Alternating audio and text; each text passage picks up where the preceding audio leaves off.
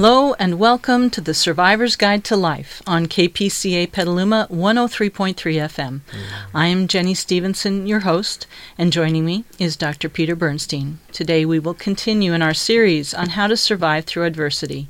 Dr. Bernstein, or Peter as he likes to be called, is a coach and mentor with 49 years of experience helping people survive and grow through trauma, struggles, and hard times, the stuff of real life. Mm-hmm. The goal of our series is to help you discover what we've experienced that adversity is more than a trial to endure, it can be an exciting opportunity to learn, grow, and thrive. That's all true. It is true. You want to say, say hi to everybody there? Say hello to my friends in New Jersey and thank them for their sweet wishes and thoughts. Hi. Watch the show. It's good. You're always in my heart. Anyway, um, we're going to be talking today about some uh, a subject that we talked about in episode show 58. 58, the last time we were here. Right. We introduced our, our title, our subject was Honoring and Expressing Our Grief, why it's so important, and how to do it. Right, and it's a it's an imp- it's an important part of life. Um, what I'm I've also had some thoughts about that, and um, I like some of the things that we've we've some of the commentaries that we've found on grief and loss and honoring the human condition. Something that in our society we've lost we've lost. There's very little space in people's lives to take the time to go through a very intense experience, and I'm not talking about clinically, I mean humanly, of loss and grief. So we have put a lot of emphasis in on, and certainly at our institute, we make sure people have the opportunity um, to deal with their grief in a safe place and give it some meaning and purpose. Um, and I find that to be so important. I've also it also threw me back to my old roots um, in Judaism uh, and the Old Testament, and how there were rituals set up to honor the human condition of grief and loss. And although I'm not a practicing Jew anymore, although I was raised as a very what they call a very observant Jew, um, a lot of it is in me, and um, it's important. Um, it's important in the sense of there really is an honoring of the human and a respect for the human condition, and uh, it's given very special significance, and certainly in Old Testament Judaism, there really is, um, and that means that that's me, and that means a lot to me, although I don't practice the rituals by of themselves. I do have respect for them, and I have respect for what they respected. Unfortunately, I don't see a whole lot of that anymore, but plenty of people are grieving and dealing with loss. And they're lost because they don't know what to do with it. So um, we we spent some very good time about it, reading some uh, introductory commentaries on it last week, which I thought were very good. It was a good discussion. I want to add another part. The other part is the impact of loss and grief on loved ones and caregivers.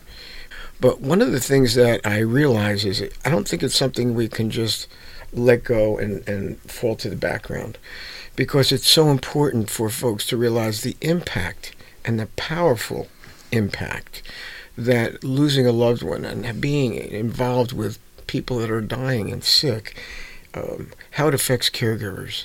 Um, for caregivers, they've got to have some capacity, really, to tune into their emotional lives. They've got to know that this will affect them emotionally. They've also got to know that it affects them physically. And if they go in not willing to acknowledge that, um, they're going to find that it's going to bite them in the long run. So they need to have a way of recognizing the impact of the emotions, the psychology, the spirituality, and the biology, the body. And we did a lot of work on it, and I looked at it again, and I'm thinking, this just can't be um, allowed to fall to the background because we want to make sure that we support lovingly um, folks that are either professional caregivers, first responders, um, folks that are going through caring for their loved ones who are, are sick and dying. We just don't want to be too dismissive of how much it puts a person through and how difficult it is. Um, it's something that the bond between a caregiver and a loved one is so strong that it goes beyond the the, the visual. There's a, a heartfelt, a spiritual connection, a, a deepness, a depth of, of caring for one another that um, it goes beyond words. But that needs to be respected because it has an incredible impact on the caregiver. And uh, I know I'm going through it with my wife, I'm going through it with my mother. We're helping so many people go through this. Uh, I say I must have it written on my forehead because there's people coming to us and they're dealing with loss and grief, imminent loss. And I can, we can help them. I can help them. You can help them. Our staff can.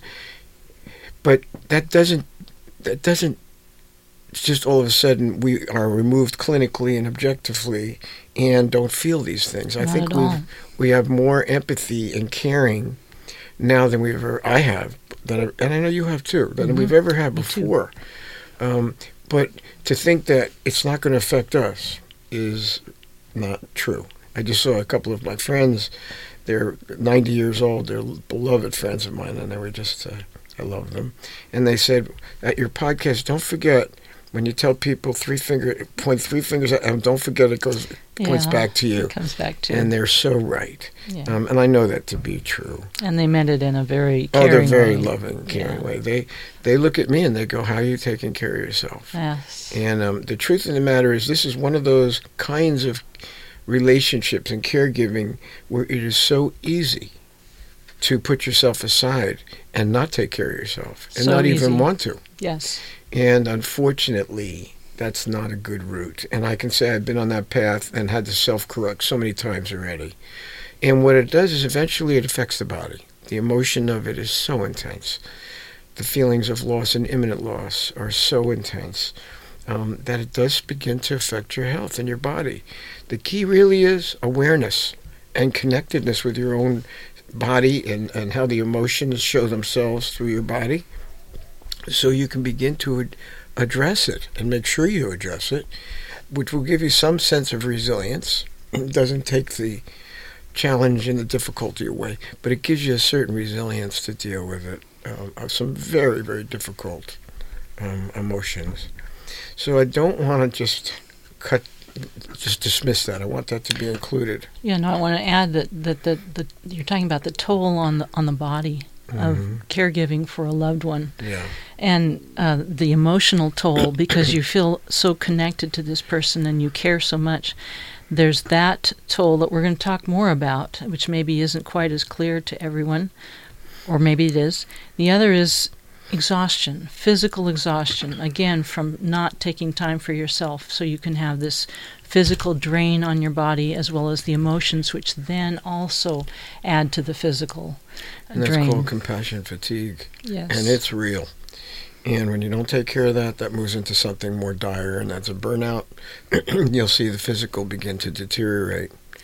Um, And why we see so many caregiv the statistics show so many caregivers can pass away even before the person they're caring for. that statistic is really, when I hear 63%, uh, it just, it's a high statistic. yeah. And yet, when I think back in my history, it's absolutely, I've seen it happen. So I have you. Yeah, I have too. And I remember, uh, I, it makes me, I have a recollection of, now that I'm taking care of my wife, of my grandmother and my grandfather taking care of her, and she went, went blind, and she had dementia, and, and she seemed to completely debilitated. My grandfather died nine years before she did, and she was the one that looked so really devastated, near death, eight or nine more years. But my grandfather passed away. How many times have we seen that in the last few years with caregivers? it does happen. It's a, such a it's a devastating kind of situation to be in. Even dealing with the incredible profession of caregiving, and I say that with such respect Right, and appreciation. and appreciation. Now, I, I tell you the truth, I never would have had such involvement if I hadn't been going through it myself. Even though clinically I've been taking care of people for almost 50 years, to be this immersed and to meet such fine people and to see what they're willing to go through and the love that they show and the nurturing and the nourishment to the relation as far as, far as and skills just astounds me, and I feel it's a real privilege uh, to to know these folks. We've also seen that other cultures do a much better job Often. of caregiving than we do. yes. Uh, much better. Not that Americans can't do it, no. but other cultures have it built right in us. This is a part of life. And those caregivers, the ones that are really gifted, are truly precious. And we have one on our team from Fiji. She Oh. is just a gift, but I can't agree more. she's amazing. Marissa She and her husband's a great. And but everybody on our team is a gift, and not everybody's from other cultures. She's the only one from another culture, but I can see for her, she's got a skill level, but there's an empathy and a depth of acceptance and understanding that goes beyond mine. Mm. And uh, she's quite a woman. She is. Marissa. Oh yeah, and her husband Peter is t- a fine man, another Yeah. caregiver. Yeah. So I mean, we're learning to appreciate people that we never would have been involved with. The people from hospice, they're Mhm. angels. Yes. We have so many: Teresa, Ruth, Michael, Dr. Gary. I mean, there's so many. Uh, Michelle Danik is a, a geriatrician. Honestly, these are amazing people. Um, they've taken a commitment and a calling to their lives that a lot of people would go the other way and want to avoid, and that's common too. Not these folks. They go for where they believe the need is and what they're called to uh, uh, be involved with, and it's very difficult Yes. but they're precious. Uh, Before, after discussing this a little bit, I, you said you had found another commentary um, in some of the things, were reflections of. Uh, what was the name of the book again? This is a, a a book called Jewish Reflections on Death, and it's a collection of articles, papers, uh, edited by Jack Riemer. And uh, we read last time from it. It was what we read was a very eloquent description of the emotional impact of the death of a loved one, how devastating that is, and a description that was just just so um, uh, touching and and right on target for what it the the raw feeling of that time. We found another one, and I I will read that one too. But I think first let's uh, let's get this break out of the way. You've been listening to the Survivor's Guide to Life on KPCA Petaluma 103.3 FM. We'll be back after a short break.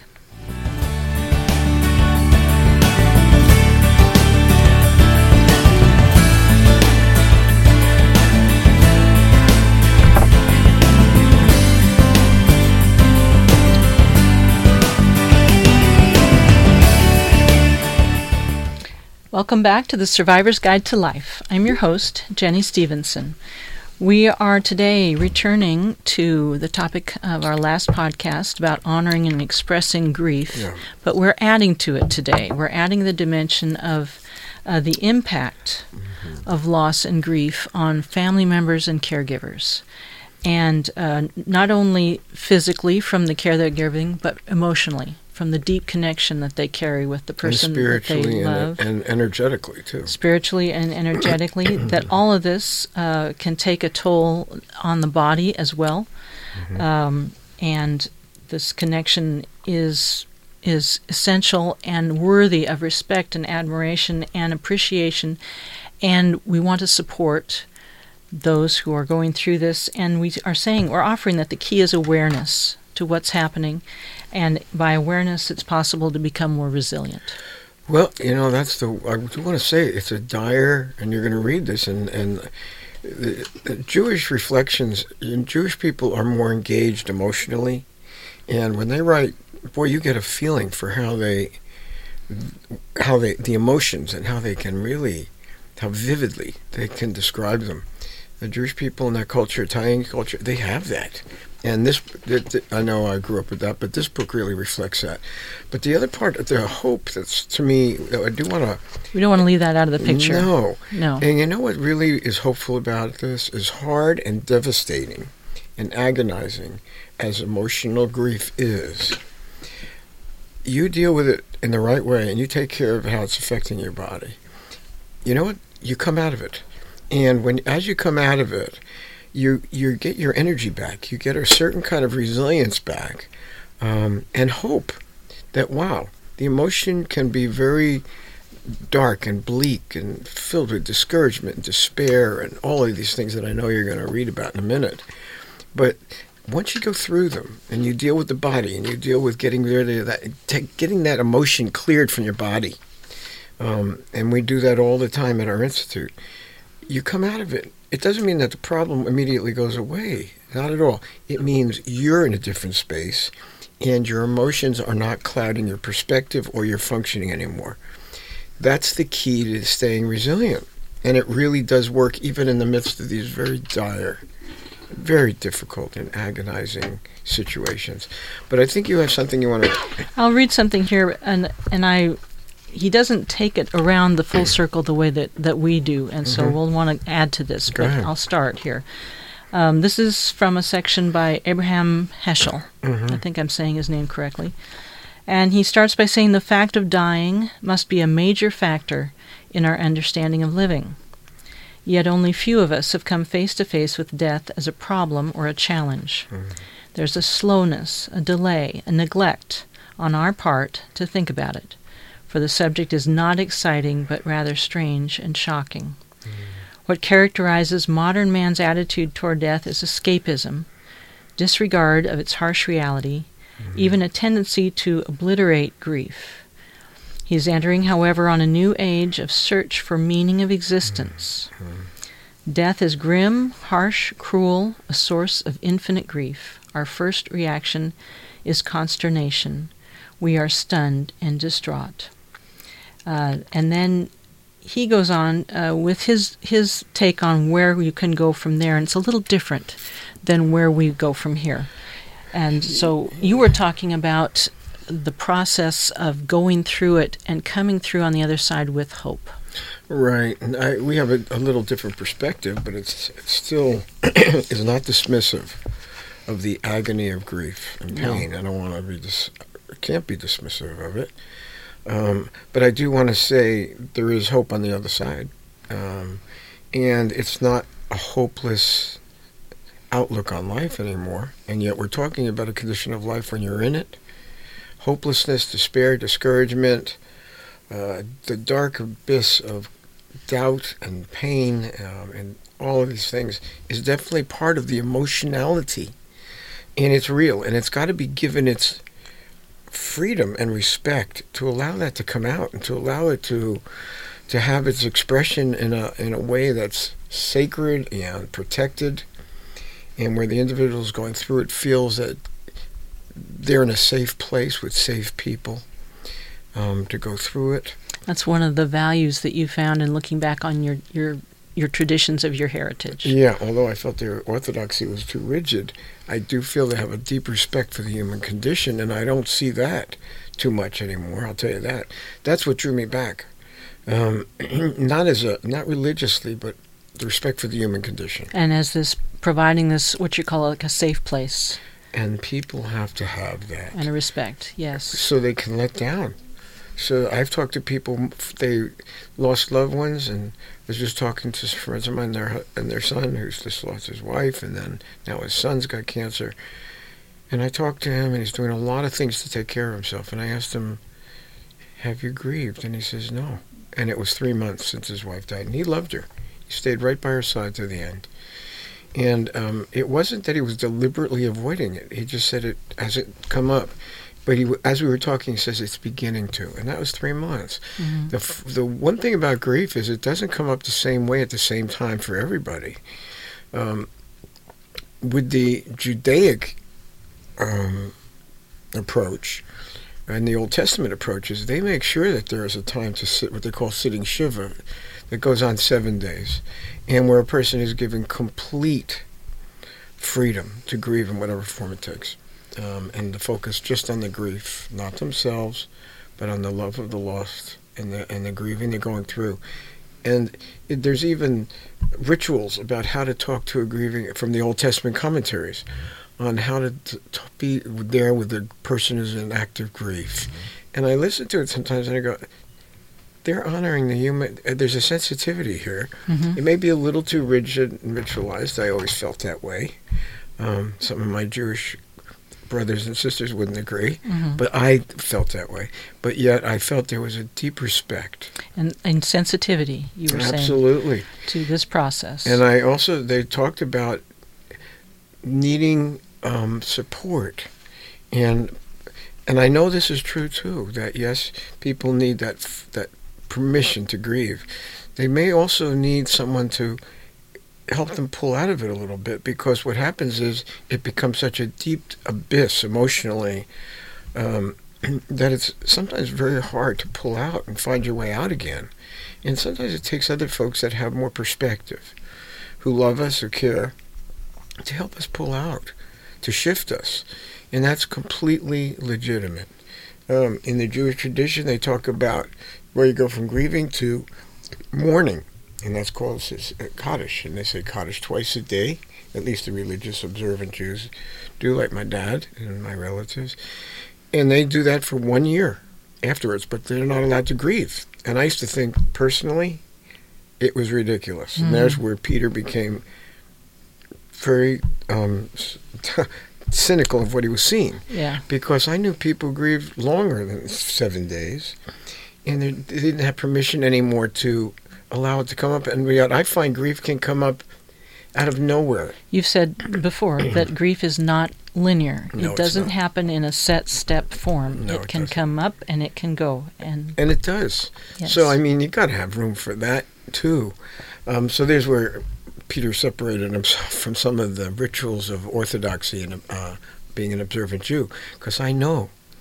And I more I know today much more than then that that's hey wait a minute people need to grieve and it's a, they got to have permission to, when it comes up to let them go, leave them alone let them do that and let them have that permission Mhm. so I, I saw that would be put compartmentalized in a way that wasn't so good. Mhm. But um, what, where we are today is we're respecting some of these Old Testament um, observances for respecting the human condition of grief and loss, but we're loosening it up, Mhm. and we're not we're not going to get so rigid and compartmentalized and ritualized. I have trouble with those kind of things. we're, we're we're- recognizing the value of, of allowing full flow of grief, but we're also recognizing that at sometimes you do need to help pull someone Uh, out. I know it happens a lot, where it takes a loved one, another person, to come alongside to shift you to realize, hey, you can't stay in this abyss. You, it's very hard to find your way out unless you have people there that can kind of begin to shift you and get you back on track. It doesn't mean they're dismissive of what you're going through. It means you got to go on with life, and there will be another day. Now, for me to say that, I say it very cautiously and carefully because I also know how hard that is.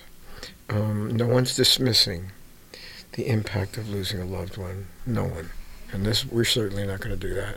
I couldn't because I sit here and I don't want to let go of my wife, and yet I know there'll be a day I have to let go. So I look at that and I go, I'm going to grieve, and I'm grieving in other ways because she's going through a deteriorating process, and that's called the um, Ambiguous loss. What's the point of having a PhD and being in this work 50 years? I still can't. It's not one of those rubber meets the road It words. It it's isn't. a practical word. No kidding. No, It's uh, it's a little too It's- academic. it is, and those words don't sit well with me It is a good word, though. It a- captures it's this very very, important well. Yes. because that's a word that honors the experience of grieving as a person is dying, as you're caring for someone, and they're still alive, and yet they're moving away, and you're the the relationship you had, the person they were, is going. People that have had strokes, dementia, Alzheimer's, um, deteriorating physical conditions go through this, and if you're a caregiver for them, a loved one, you know that you will grieve, and that ambiguous grief is intense yes. it's not all the time, but it's it, it happens. And one of the things that's a little confusing in your, at least for our minds to compute, is the person that you're grieving is still alive, but the connection you had, the person they were, is going and moving further and further away until they reach their final day on this earth and they move on to another Yeah. another another another way. But um, ambiguous grief, I feel, is, loss is very important to acknowledge because I've talked to so many people that are caregivers, and they're dealing with it. They don't. Not everybody knows how. To be honest with you. No, no. I, I, I, you know, I we were going to talk about this today, and I, I went and looked at, at a few definitions, trying to find something that was be clear and helpful on on what, What do you have there? ambiguous What do loss is. Yeah. And so many of them tended to be so clinical; it was hard to find Well, one. you But know how I feel about that. Yeah, so I don't want to go there, but I think one theme that kind of went through them that, that ambiguous grief or loss is a loss that's combined with uncertainty Mhm. or confusion or no closure. Um, what you were describing is like one example is for someone who is uh, married to someone with Alzheimer's Mhm. uh, or other type of dementia, and in physically they are still there, and yet the loss is still real because they are not the same person. They're moving away. They're moving away, like you said, and they say people can say, "Am I still?" Uh, do I still have this relationship that I had for so many years because this person no longer remembers me or recognizes me or Mm. understands who I am? Yeah. Is this relationship still real?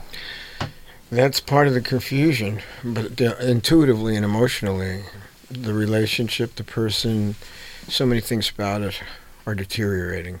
So um, there is a grief that sets in, and it's very intense as the person continues to deteriorate. You mentioned Alzheimer's or dementia.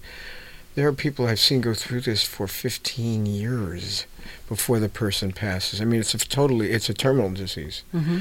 I've seen others. My wife is, I'd say, struggling now for at least eight, maybe a little longer. I may, I'm not exactly sure, but it's close. Mm-hmm. And I'm thinking, wow, it's been a long haul, and I'm still not ready personally to let her go. Now I know I don't have the call on that one, but I want her to be around as long as she can. Can, but yet, as far as our interaction, she barely can talk anymore. She can't see. Uh, she can't do anything for herself. But she's not in any pain. No, she's Um, not really no. in distress or pain. No, I think I'm in much more pain than she is about it. Mhm. Yeah. But as far as having a relationship or having her close to me, we were very, very close. She's not there anymore, and she's moving further and further away. I think we're in the last phase now. That's very hard. When the grief hits, it's intense. And it, over a long period of time, certainly has affected my health, and I'm a health nut. And yet I can see I've lost, since she's been sick, 13 pounds or 14 pounds. I've lost. Um, you know, I could just see that it's taken a toll. My appetite isn't what it used to be. Um, there are lots of things that happen. Talk to people that go through this and watch what the, what it does, what what happens. So it's a very intense experience, and yet that's not the final grief. No. And I anticipate that, and I go, "Oh my God, look at this is so bad Yeah. and so tough. How much worse can it What, get?" what will that be like? And the truth is, for a while, it'll get worse. Yeah. But does it stay? The answer is no. Um, even with the ambiguous loss, um, what I discover is, is I do know how to deal with my emotions and my body, and I do know how to give myself that permission um, to deal with it privately, and I do. And when I, the intensity of any of the Jewish writings on it are absolutely a good description. They are. But I know something else. I know that deeper down, I'm going to get through it. And as these emotions are cleared from my body, I'm going to feel better and more resilient and be able to come back to work, come back to dealing with my wife, come back and appreciating life. hmm Like I've never, all of those things do come back. Let's come back to that. Yeah. We've been listening to The Survivor's Guide to Life on KPCA Petaluma 103.3 FM. We'll be back after a short break.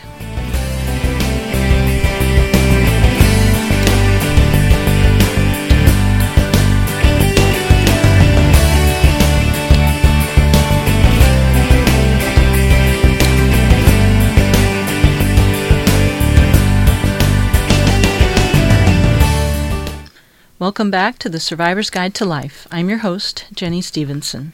We were talking in our last segment about um, the different stages of grief and mourning and uh, how uh, a safe place and permission and uh, sensitivity are needed to allow people to grieve deeply when that time comes, and then, if necessary, to help them move out of that and shift out of it uh, when it's time to to return somewhat to regular life, and that this will happen over and over again. It's not a set pattern. Uh, everyone experiences this in different ways. Mm-hmm. We also began to talk about ambiguous loss and grief, uh, which is a loss that uh, can be for uh, someone who we care for is still alive, but in we are losing relationship with when Mm-hmm. they are losing health and connection, uh, and how real that grief and loss Oh, is as well. Mhm. Uh, Peter, you were sharing uh, what this time feels like for you uh, as you are grieving for Lynn in this ambiguous loss of relationship and connection that you've had for so many years, and looking ahead, how will it feel when she's actually gone? Uh, but you also are returning to what you always do, which is hope and resilience, and um, moving into another phase of your life that you can't see yet, but you have have hope about. and it gives me an energy. Um, that comes. It always surprises me after all these years, and I'm still surprised that that comes back. I come back with a sense of clarity and purpose and empathy that I didn't have before, and for that, I'm so appreciative. My, I think my wife's legacy, and now my mom is also 93, um, failing. I'll be honest with you. What's coming out of it is a, a connectedness with my fellow man uh, with appreciation of life and the things of life that are the little things. I don't think I ever. I know I didn't have it like I do now, and to be able to interact on a human level, to me is a gift. And I call it it's Lynn's legacy because she's my wife is so sweet. This is not a difficult woman. This is a woman that's a testimonial to strength and perseverance and loveliness and kindness and generosity and selflessness. So that makes it even harder because she is such a blessing. Um, so I, I look at all of that, and and, I, and yet I look at what comes out of it, and it's very touching because I can I can talk to people, and people can talk to me. It is so nice not to work out of a clinical role anymore. I can do it, but I choose most of the time not to. To be honest with you, for those folks that um, can't handle it, oh, I can get into that other role, but the truth of the matter is, I'd rather not. Um, I really would. So I'd rather be with people that I don't have to do that with now. I I would like to give you a chance. You are a caregiver uh, for Lynn, among others on the team. And we started today uh, knowing that we wanted to add in the part of the challenge to caregivers and the toll that uh, Yes. caregiving takes on uh, body, emotions, spirits, our spirit. Um, and what you are talking about is resilience right now. And um, let's get into that aspect a little deeper of the, the toll on the body and the mind from caregiving. Well, that's just what I was going to get into. Um, I'm glad you made a nice segue into that. The the thing that happens for folks that are caregivers is they're empath, a type of person that's a very caring, engaged person. Uh, they're more sensitive. They're more receptive. Um, and because of that, they have great abilities for caring and giving and nurturing and nourishment and love and selflessness. Astounding. They also have a, a vulnerability, though, of taking on the energy because they're giving all the time. And in these relationships that we're talking about, of course, they give, you have to give all the time because the person you're taking care of That's what you're called to do. they don't have anything left to give. I mean, what can they give? So we're doing this, and it's an acceptance that you have to give, and you want to, and you want to give them the nourishment, the nurturing, the love, the selflessness, to make them feel comforted and safe, and loved. Right? Okay, and that's all perfect and wonderful. The problem is we take on the energy. We become depleted ourselves, and we're not always aware of it because we're looking at a person that needs everything we have and more. We disregard ourselves. We can Very disregard ourselves. easy Yes. To do that, and even though we know better, and self care is so important, and I'm a so-called expert at that. I am no expert at times because self-care doesn't come up. I need other people to remind me how important it is for me to take care of myself. And don't think I don't appreciate it because I know that I've lost sight of that or I know that there's been I've lost sight and I'm beginning to come out of it, but it took its toll. So there's there's an importance of understanding that um, we give a lot, and in giving a lot, you've got to know how to restore yourself. So we talk about resilience. We talk about how to read the body, and there's the energetic energy exchange. You know, our energy. There's the biological, how we feel physically, the emotions, the spirituality, all of this, and the psychology. All this comes into play we have to have an awareness of ourselves to know how these things work in ourselves. I've seen a lot of caregivers, they don't have all of this, and they don't have a, a real respect for their emotional needs. Um, they really don't, or they don't have much understanding of what it's going to take. And this isn't a one shot deal and you got it. It's something that's part of a process you have to deal with a lot. So, and it's very easy. Here I am, an expert, been in the caregiving business for almost 50 years, and I can assure you that I do forget. In fact, um, more than forget, I don't even want to remember. I want to take care of the person in front of me. But yet, the toll accumulates. What what we really need to have to happen is to be understanding of our own bodies and the effect that these emotions have on our bodies, the energies, how they show up physically, what they feel like. We've got to know what ours are like um, with all of its history. We've got to know what's normal for us and what is the additional burden of taking on the energy and and the grief and the grief. Absolutely, and we've got to know that that's an addition. Yes, and then that's going to take an even stronger. I don't know. I I think it takes even a stronger toll. But the key really is you still got to recognize it, and then you have to deal. You got to deal with it. You got to take the time to do it. You got to know that these things have a, a, a remnants begin to show themselves. I mean, you, you think about giving and and uh, giving, giving, giving, giving, and depleted to the phew, down to your toes, and what begins to come up is being overwhelmed and being. I hate to say it, but people get resentful Mm-hmm. They start getting negative, and that's the last thing you want to do in a relationship like this. You want to be positive. You want to be nourishing and nurturing and loving and selfless.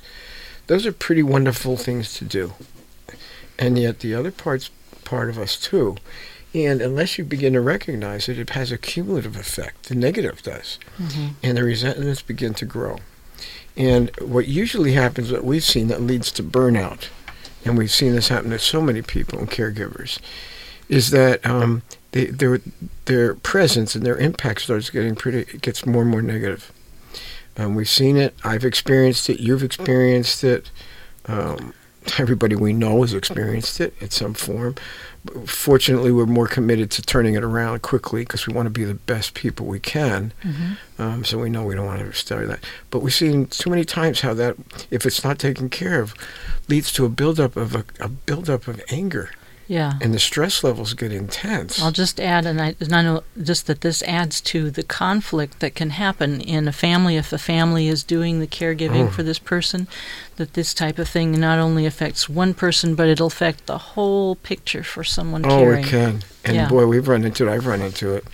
And it, this is a very vulnerable state to be in. And when you get the negativity building up and the anger and the resentment, it causes some really intense conflicts. Yes. Um, I I want to say I know how to deal with it. I'll tell you how I deal with it.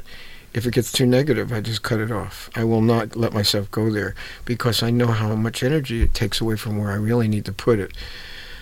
But it comes, and you just nailed it. That's a big, big dimension to this is family dynamics. Mm-hmm. Um, mm, can be rough. Yeah. Um, wonderful team efforts are just the opposite, which we have.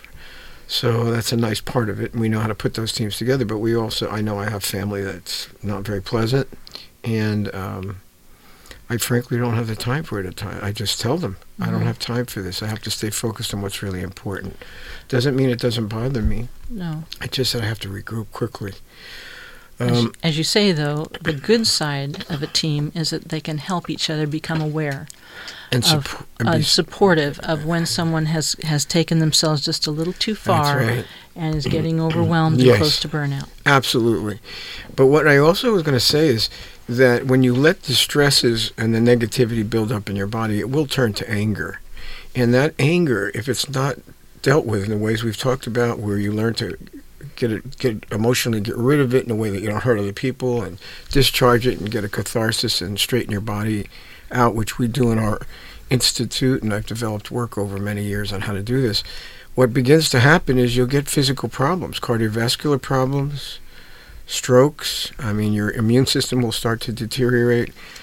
It can lead to serious de- de- degeneration, and, and eventually, uh, if you don't take care of it and it gets really bad, we've seen them people not get through it. So we know it's serious. I want to say this: there's a lot of people that don't aren't on this page. They're going through it, and they're not on this page at all. No. When they hear about it, they go, "Geez, I hope I never have to deal with this." They can be in the middle of it and say that. They can see others dealing with it, and, and you know it's going to happen to them. It's it's a part of human condition, and they go, "Gosh, I hope I never have to go through what you're going through." And it's like everybody has to go through it Yes. at some point in some way. We've seen a lot of people not even want to get close to this. Let's let's come back to that. Let's come back to that. You've been listening to the Survivor's Guide to Life on mm-hmm. KPCA Petaluma 103.3 FM. We'll be back after a short break.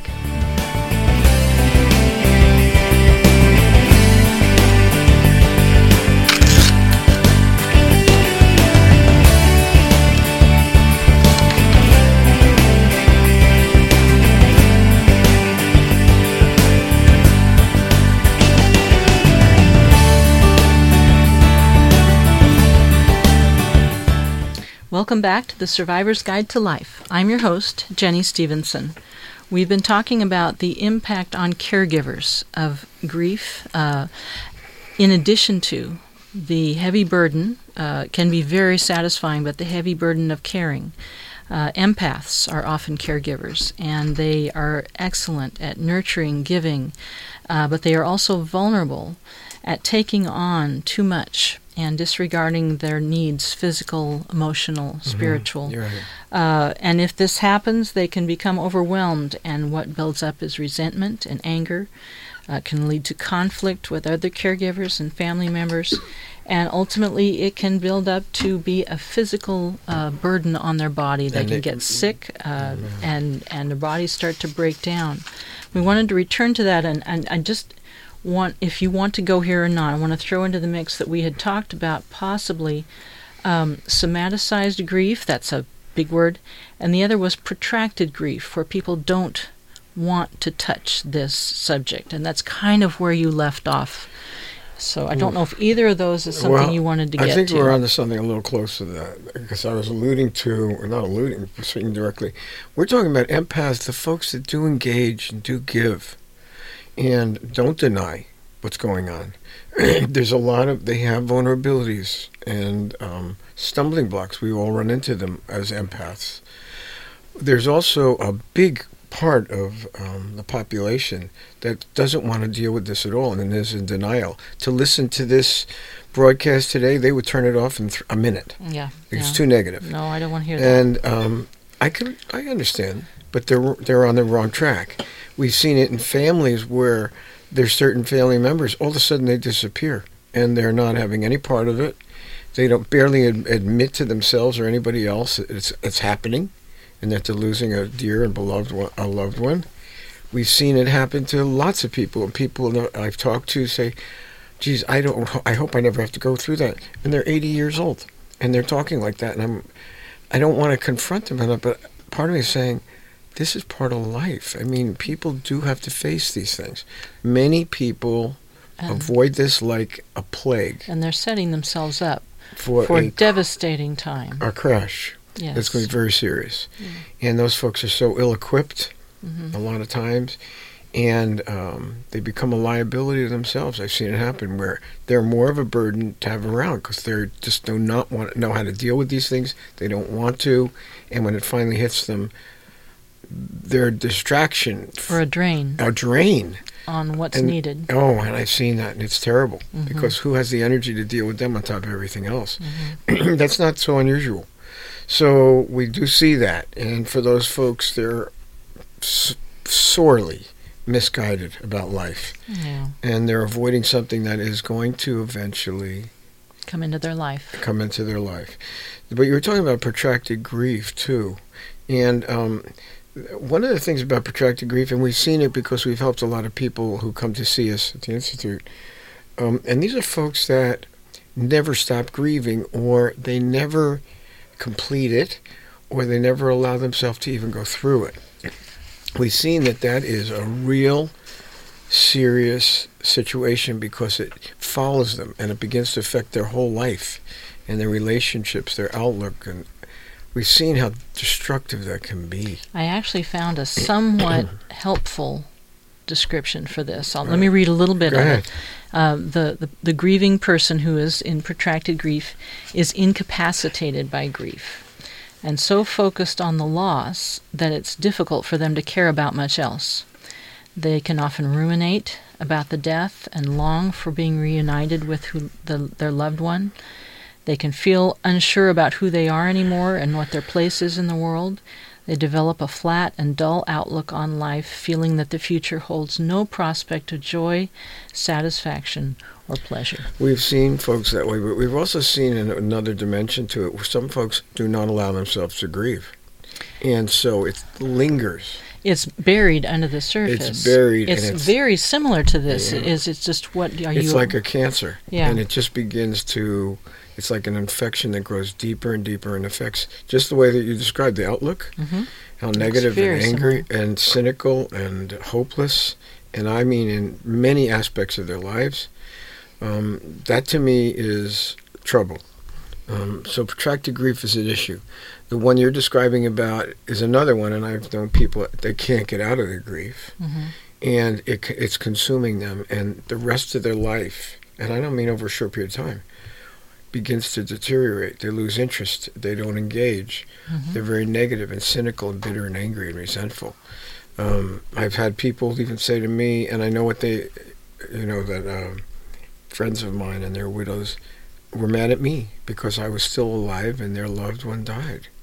And they admitted it later that they were so mad at me because here I am still alive and the person they loved died. yeah, And they can get very resentful and bitter. Something I've- that you understand, but I do. but And I've- still. I had more people that have done that apologize to me later on. Mhm. but those are the folks that couldn't come out of it, and they stayed there a long time. Um, I've had others that it's still so much a part of them. I, some person I was talking to, a lovely lady, and her husband has been gone now over 30 years, and she's been engaged three times, and she cannot consummate a relationship because she's still carrying the loss so deeply. and she only recently, if I understand it, only recently is starting to wonder what this might be about. Well, I assume that. I'm not Yeah, sure. Yeah. But I've seen that. I've heard that, and you know, it's heartbreaking because these are nice. This is a nice. la- I'm thinking of one lady, a Yeah. lovely lady, yeah. but she's a little. You're right. She's a little bit um, confused and questioning. Why did that happen And that time? is part of protracted grief. It is, Yeah. and she. I could understand it, but no one ever got her through it. Mhm. so she's still carrying that, and the triggers obviously as she gets closer and closer to a commitment, and she can't do it. She just backs out for one reason or another, or cuts the person off. I've seen that many times. Mhm. So we're talking about the destructive effects of protracted grief. Um, so there's a time when you've got to help people come through it, get through it. It'll always be in their the the the loss will always be deeply in, in connected in their heart, but they don't have the hope that they can go on with their lives. They don't make any room for anybody else or anything else in life. It consumes them. That's very destructive. Can Mhm. it happen? Yeah. And do I have empathy and sensitivity about it with people? Oh, yeah. But do I think it's okay to stay that way? And the answer is no. So they need help. They need support. They need care. And they need to recover, which is what we specialize at the Institute on, is helping people recover from the trauma. And it Mhm. is traumatic loss Mhm. um, and helping them get back on their feet without denying what they're going through, without denying what's happened, without denying the loss that they carry in their hearts and the love in their hearts. Um, I've had a good friend uh, who passed away a number of years ago, and his, his his wife, who was a wonderful caregiver, and it took her three and a half years of active grieving to get, to get back on her track. A beautiful, wonderful lady.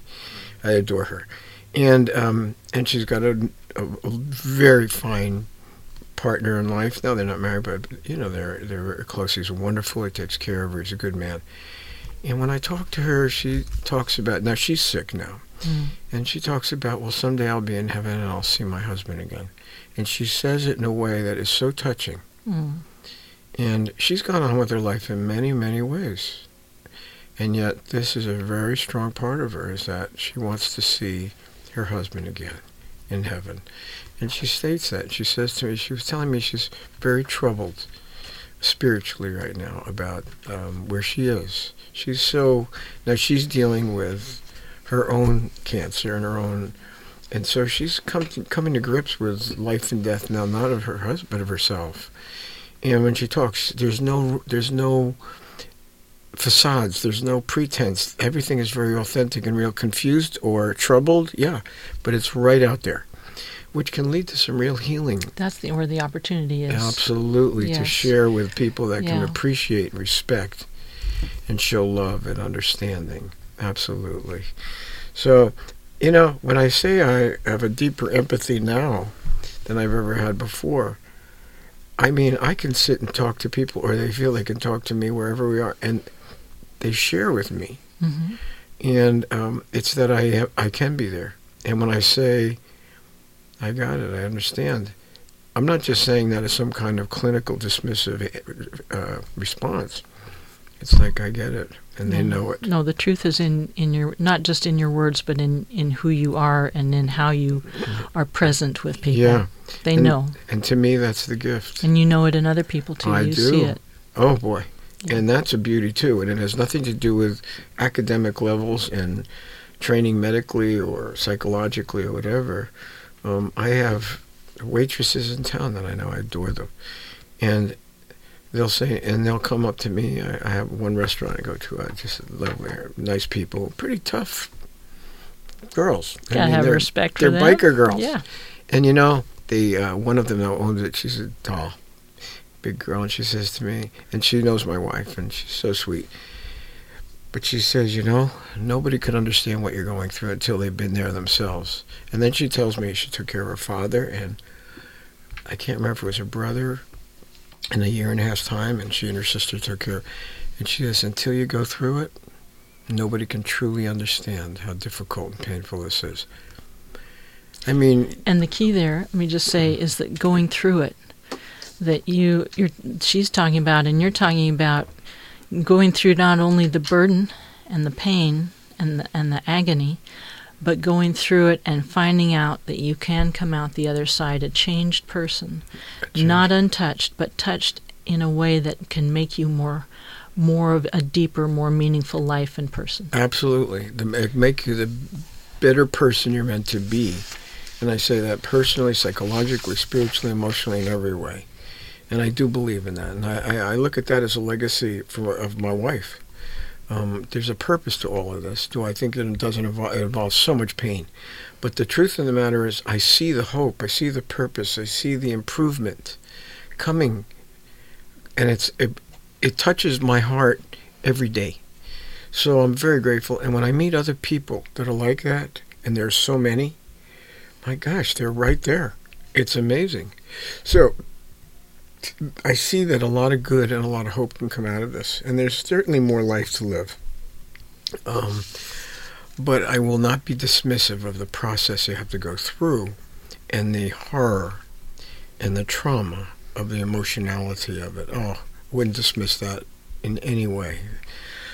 For those that are thinking this this can never happen to them or they don't want to look at it or deal with it in any way, my heart is going out to you because you're on the wrong track and you are going to get hit hard um, when this comes down because you've been you haven't built up an arsenal of experience or anything um, or depth of understanding. So when it hits, you're going to be so ill equipped.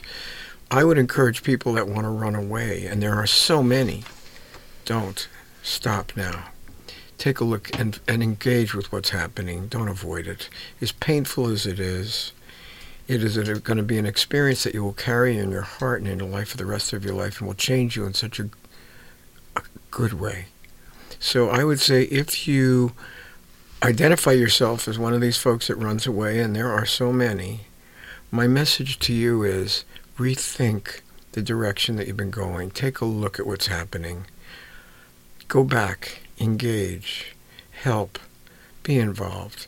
Yes, it's going to be very painful, but the outcome will not leave you with a burden of guilt and, and, and remorse and resentment for the rest of your life, or not resentment, but uh, uh, uh, mostly remorse and repentance.